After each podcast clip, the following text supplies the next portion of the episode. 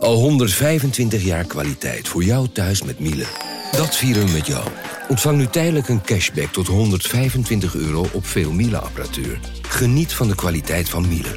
Voor perfect verzorgd wasgoed en kleding die veel langer mooi blijft. Voor een stralend schone vaat, even perfect als jouw diners. En een stofvrij thuis waarin echt hygiënisch schoon de standaard is. Check miele.nl voor alle feestelijke aanbiedingen.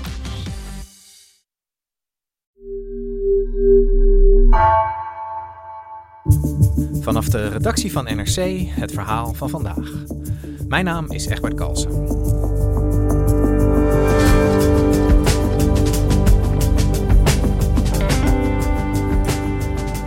Het gratis zorgsysteem van Groot-Brittannië, ooit de trots van de natie, dreigt volledig vast te lopen. Ambulances staan in de rij bij de eerste hulp door een tekort aan bedden en de wachtlijsten zijn eindeloos. Voor het eerst leggen verpleegkundigen hun werk neer omdat ze het zo niet langer volhouden, vertelt correspondent Annemarie Kas. Waarom houden de Britten vast aan een systeem dat nauwelijks nog functioneert?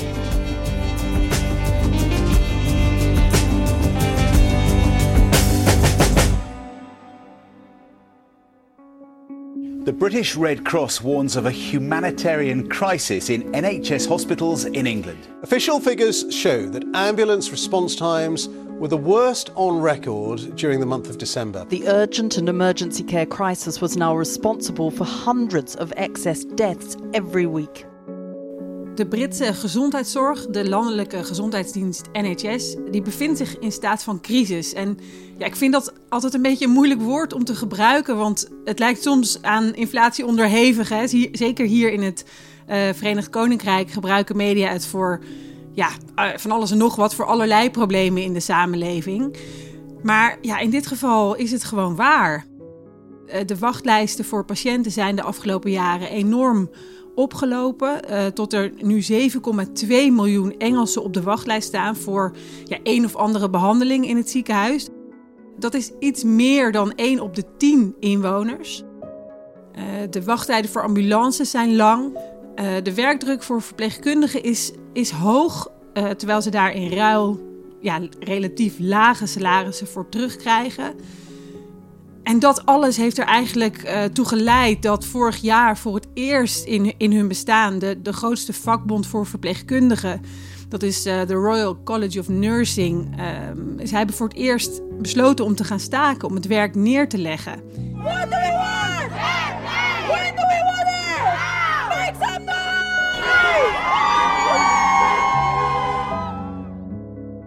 En vandaag en morgen doen ze dat uh, voor een tweede keer, omdat er eigenlijk uh, helemaal geen beweging is geweest in, in de onderhandelingen. Dat zorgsysteem waar het Verenigd Koninkrijk juist altijd zo trots op is geweest, ja, dat is nu helemaal vastgelopen. Annemarie, de, de NHS, uh, nou in, in woord in ieder geval nog steeds een icoon van de, van de Britse verzorgingsstaat. Um, wat, wat maakt dat systeem zo bijzonder? Waarom zijn die Britten zo trots op dat zorgsysteem? Nou, de NHS is ja, een paradepaardje van de naoorlogse welvaartsstaat, zou je kunnen zeggen. Um, de NHS is een paar jaar na de Tweede Wereldoorlog opgericht, um, in juli 48, dus dat is uh, komende zomer 75 jaar geleden. En het idee was dat elke inwoner uh, het recht kreeg op gratis gezondheidszorg. Our plan is a service which will provide the best medical advice and treatment for everyone, every man, woman and child in this country. There'll be no charge for treatment. En het, het onderliggende idee daarvan is dat als je goede zorg biedt aan je burgers, zij uh, gezonder zijn en, en minder gevoelig zijn voor armoede, werkloosheid. En, en dat daardoor ja, de samenleving als geheel eigenlijk uh, vooruit zal gaan en de economie daar dus ook van zal profiteren. This has got to be not only a full service, but also a really human and personal service. We're to improve the health of every family and the whole nation. Inwoners krijgen ongeacht hun portemonnee, dus ongeacht wat ze verdienen, gratis gezondheidszorg. En dat is zo in alle vier de landen van het Verenigd Koninkrijk. Dus uh, Engeland, Schotland, Wales en Noord-Ierland hebben elk hun eigen dienst. Maar het principe is in al die vier landen van het VK hetzelfde.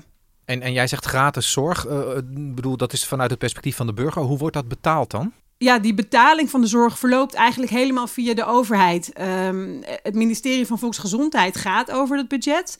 En het allergrootste deel wordt uh, vanuit algemene belastingen betaald. Dat is ongeveer 80 procent. En uh, de rest, de overige 20 procent, die verloopt via premies die werkgevers voor hun, uh, voor hun werknemers betalen burgers die hoeven zich zeg maar, financieel gezien geen zorgen te maken over hun zorg. Dat is natuurlijk heel mooi als je dat kunt bieden als land. Uh, maar jij schetste net al, het gaat niet helemaal lekker met die NHS. Um, wanneer ontstonden de eerste barstjes in dit systeem? Ja, ik zou zeggen dat uh, het omslagpunt ongeveer in 2008 heeft gelegen. De financiële crisis toen die heeft er hier in het VK enorm ingehakt. Hè, met banken die omvielen, uh, overheid die moest bijspringen. En uh, daardoor uh, grote delen van de overheid die moesten bezuinigen op andere onderdelen eigenlijk. Dat gold ook voor de NHS. Je ziet echt in het grafiekje van uitgaven aan de NHS... zie je vanaf 2008 zo'n knak naar beneden... Uh, daarna stegen de uitgaven wel weer langzaam maar zeker. Alleen ze bleven relatief gezien veel lager dan in andere landen, andere westerse landen. En dat heeft als gevolg um, dat er minder bedden per hoofd van de bevolking beschikbaar zijn. Het heeft ook als gevolg dat het percentage vrije bedden lager ligt. Uh, ook praktisch gezien dat er bijvoorbeeld weinig MRI-scanners of CT-scanners beschikbaar zijn. Terwijl tegelijk je hier, net als in Nederland, ook uh, vergrijzing ziet. Dus de vraag naar zorg neemt toe. De vraag naar ziekenhuisbedden neemt intussen toe. Dus ja, je kunt je wel voorstellen wat er gebeurde toen die coronacrisis begon. En er veel zorg- en ziekenhuisbedden nodig waren.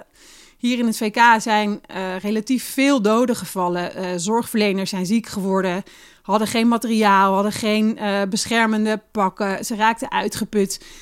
Dus die coronacrisis ja, die heeft zeker niet de problemen veroorzaakt, maar wel enorm uh, vergroot en verergerd. En hoe uiten die problemen in die zorg zich nou? Waar zie je dat nou concreet in terug?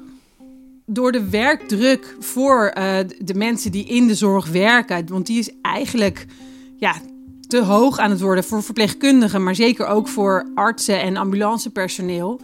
Uh, er is een enorm tekort aan artsen en verpleegkundigen binnen de NHS. Ehm, uh, volgens schattingen komen ze zo'n 130.000 uh, man aan personeel tekort. En dat is ongeveer 10% van de hele omvang van de, van de gezondheidsdienst. Dus dat is een, een fundamenteel probleem. Mensen zijn weggegaan, ze hebben het te zwaar gevonden. En een heel ander probleem, maar wel heel relevant, is ja, eigenlijk de achterdeur van het ziekenhuis die op slot zit als mensen genoeg zijn genezen om het ziekenhuis te verlaten, dan kan dat niet altijd.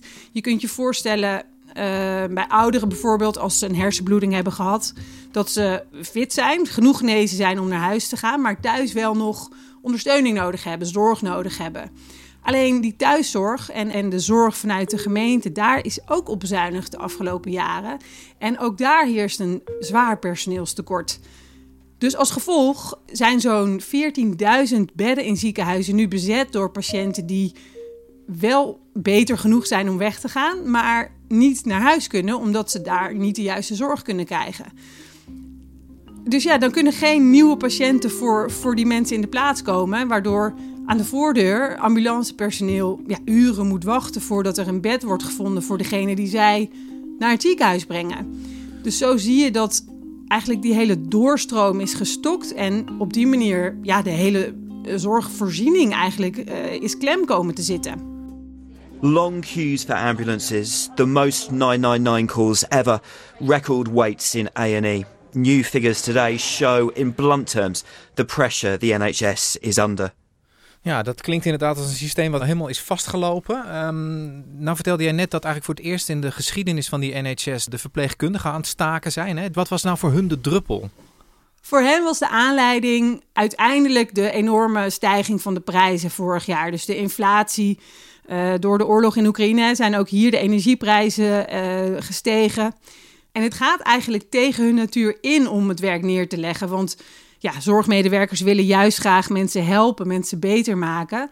En wat zij als belangrijke, maar zeker niet als enige reden geven, is dat ze niet meer rondkomen. Dus de, eh, tien jaar lang zijn, zijn de lonen van verpleegkundigen amper gestegen. Zij zijn op de nullijn gezet, mede om de kosten in de zorg binnen de perken te houden.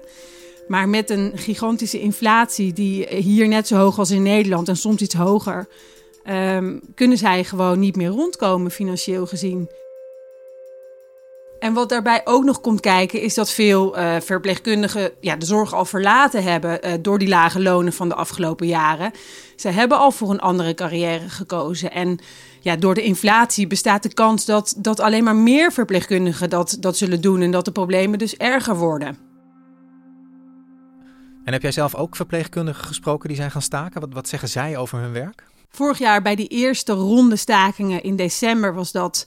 Uh, ben ik gaan kijken in Nottingham en, en uh, gaan spreken met verpleegkundigen die daar voor hun ziekenhuis ja, lawaai stonden te maken eigenlijk. En, en wilden laten zien hoe, hoe penibel hun situatie is.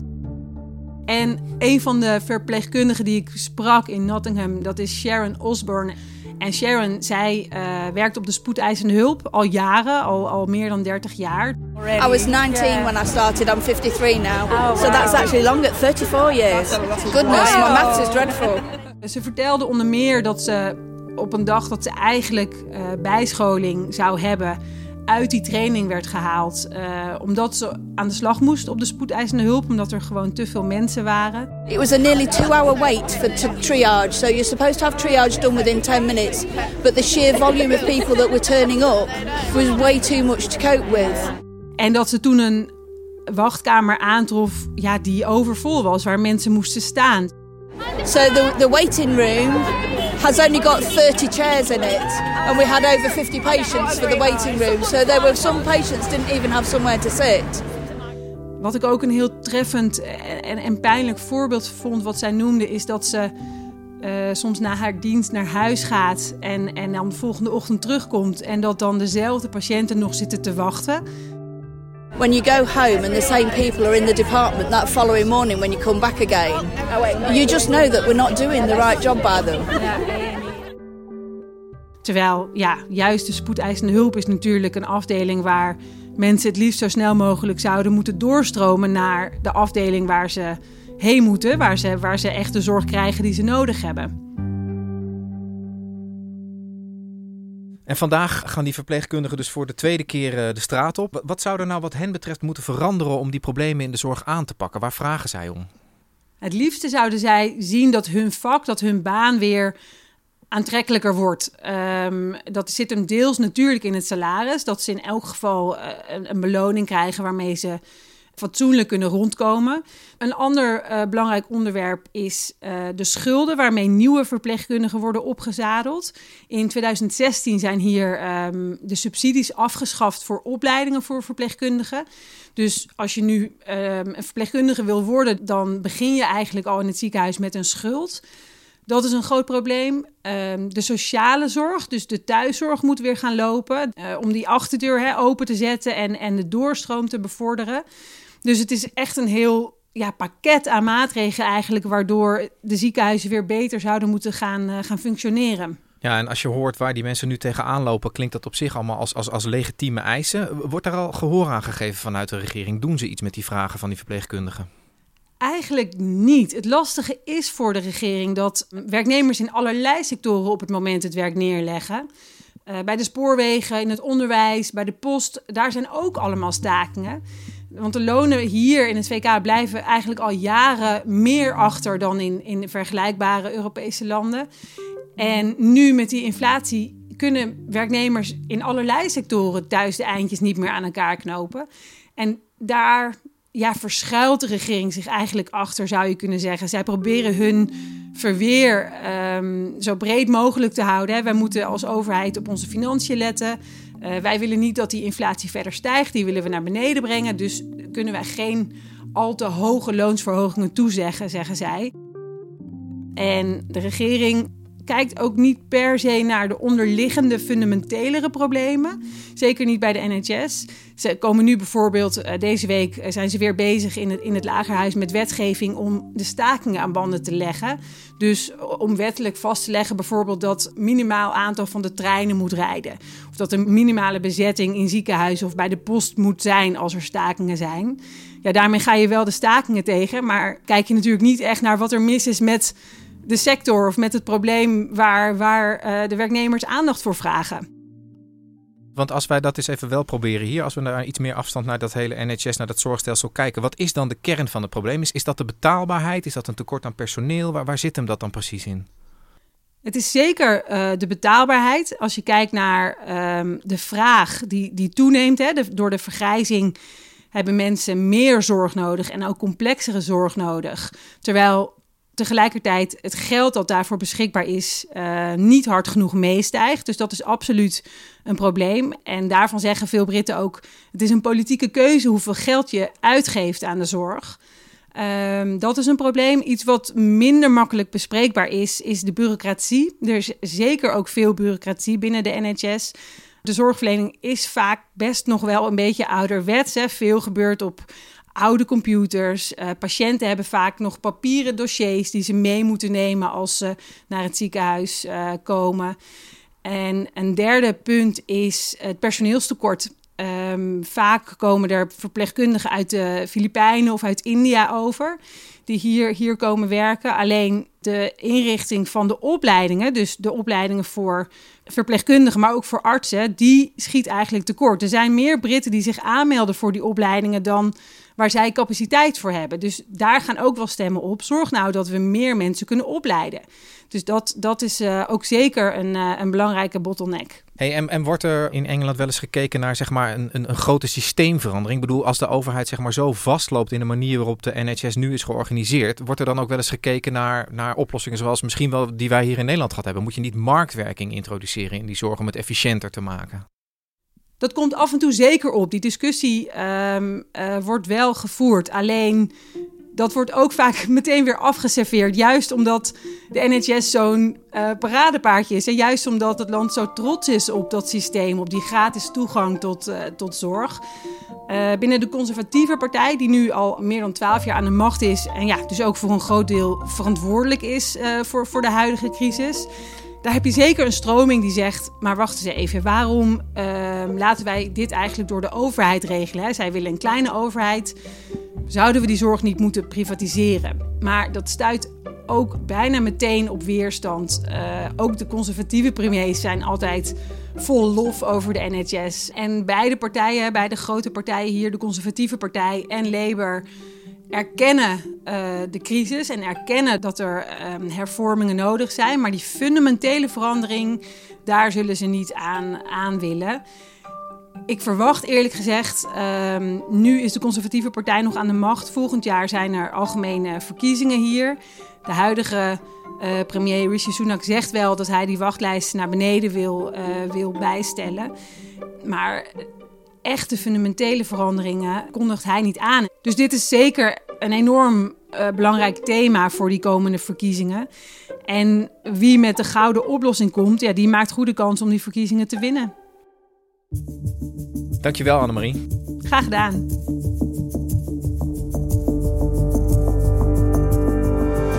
Je luisterde naar vandaag, een podcast van NRC. Eén verhaal, elke dag. Deze aflevering werd gemaakt door Mila Marie Bleeksma en Stef Visjager. Coördinatie Henk Ruigrok van de Werven. Dit was vandaag. Morgen weer.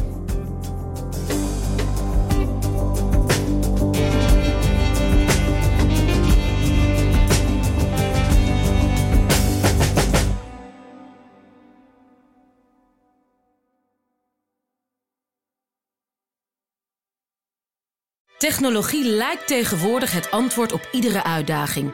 Bij PwC zien we dit anders.